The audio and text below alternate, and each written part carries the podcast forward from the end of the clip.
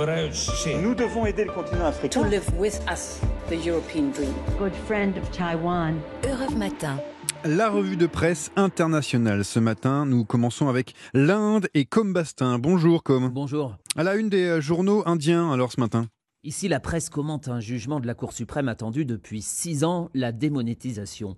En 2016, sans préavis, le gouvernement maudit annulait la validité des billets de 500 et 1000 roupies.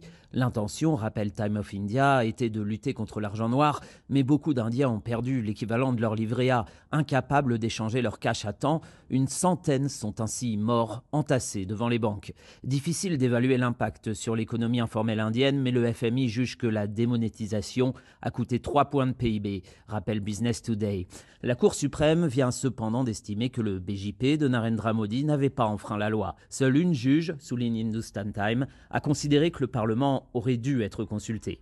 Pour l'opposition, ce jugement n'enlève rien au préjudice subi par les plus pauvres. Merci Combastin. Nous voici à présent en Israël avec notre correspondante Ariane Ménage.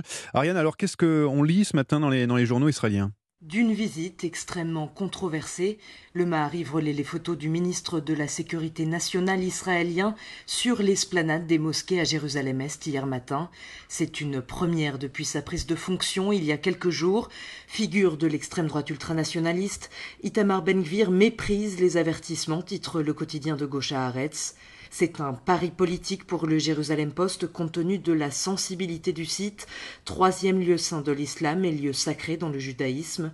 En vertu d'un statu quo en vigueur, les non-musulmans ont le droit de s'y rendre à certaines heures, mais pas d'y prier. Cette visite aura valu au tout nouveau gouvernement une vague de condamnations, commente le Time of Israel, des pays de la région comme des pays européens. Merci Ariane Ménage. Nous allons maintenant en Grèce hein, ce matin avec vous, Clémentine Athanasiadis. Qu'est-ce qui fait les, gros titres hein, de la presse grecque ce matin? Eh bien, des décisions annoncées par le ministre de la Santé afin de répondre à d'importantes pénuries de médicaments, souligne le quotidien EFSIN. Plusieurs mesures vont être appliquées comme l'augmentation de la production de génériques et l'interdiction temporaire d'exporter des médicaments reste maintenue, souligne le journal Icafé Merini. En plus du manque de matières premières, les exportations à l'étranger sont notamment à l'origine de cette pénurie qualifiée d'exponentielle par le quotidien Tanea. Le site Capital liste lui les nombreux médicaments en rupture de stock comme ceux pour la toux, mais aussi pour le diabète ou l'hypertension. Cité par le journal Tanea, l'association pharmaceutique panhellénique estime la situation explosive. Selon elle, les pénuries de paracétamol, d'amoxicilline et d'autres antibiotiques ne peuvent être dans l'immédiat entièrement couvertes par une production nationale. Merci Clémentine et merci bien sûr à tous nos correspondants partout dans le monde.